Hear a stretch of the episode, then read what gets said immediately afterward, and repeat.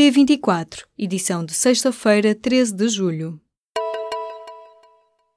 A pesca da sardinha deve ser proibida em 2019 em Portugal e Espanha. É o que diz um parecer científico do Conselho Internacional para a Exploração do Mar, que aconselha a Comissão Europeia sobre as cotas de captura de peixe.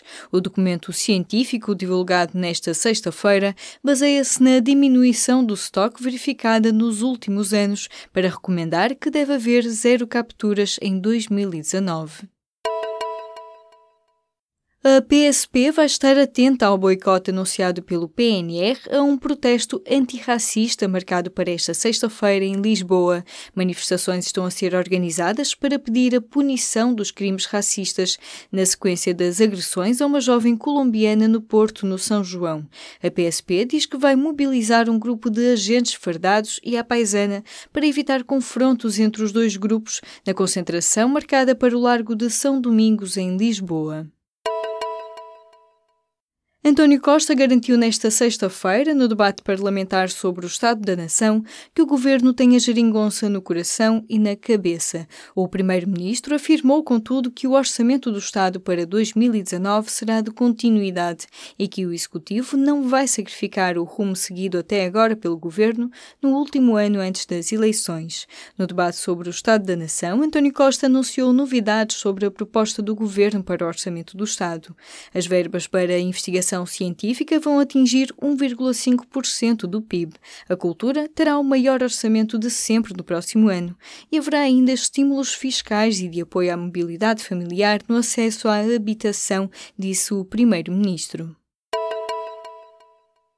Os resultados dos exames do nono ano foram divulgados nesta sexta-feira pelo Ministério da Educação.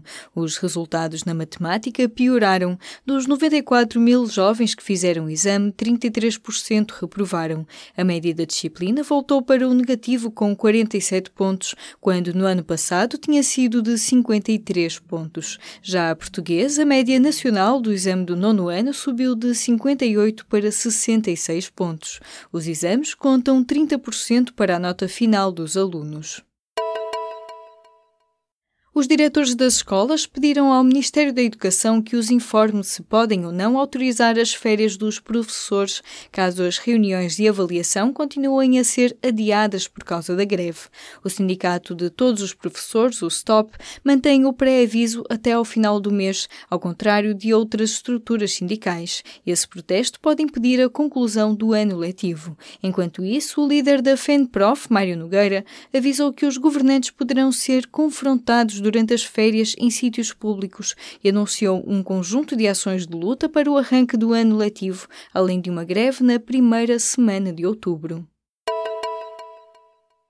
O Parlamento de Israel deverá levar a votos uma lei que torna possível ter no país comunidades homogêneas de uma só nacionalidade ou etnia. A medida é apoiada pelo primeiro-ministro Benjamin Netanyahu, mas várias figuras já avisaram contra a aprovação do diploma. O presidente da República de Israel mandou mesmo uma carta aos deputados, alertando para o que considera serem problemas graves na proposta de lei. Diz que o diploma abre caminho a situações de discriminação e pode prejudicar a imagem do Estado de Israel. A empresa Johnson Johnson tem de pagar 4 mil milhões de dólares a mulheres com cancro que se queixaram do pó de talco. Um tribunal do estado do Missouri, nos Estados Unidos, condenou a multinacional a indenizar 22 mulheres que desenvolveram cancro do ovário depois de usar produtos da marca. Especialistas ouvidos em tribunal dizem que o pó de talco da Johnson Johnson tem amianto o presidente dos Estados Unidos, Donald Trump, negou nesta sexta-feira ter criticado a estratégia de Theresa May para a saída do Reino Unido da União Europeia.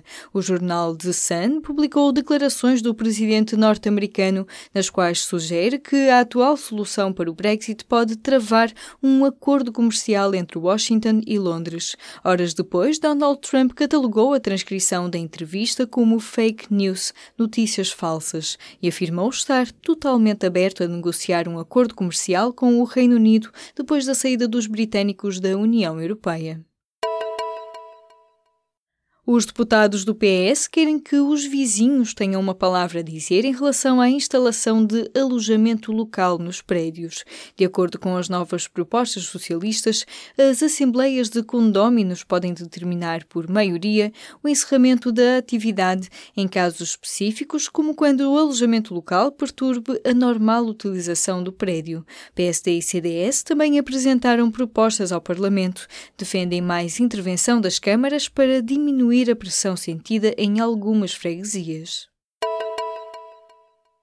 A RTP pagou meio milhão de euros à PSP pelo serviço de segurança feito no Festival Eurovisão da Canção em Lisboa.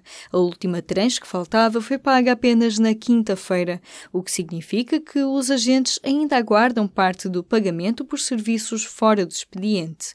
O festival decorreu em maio no Pavilhão Atlântico. Nem o Ministério da Administração Interna, nem a Câmara de Lisboa, à qual a RTP também pediu ajuda, quiseram contribuir para pagar pelo pelo reforço da segurança.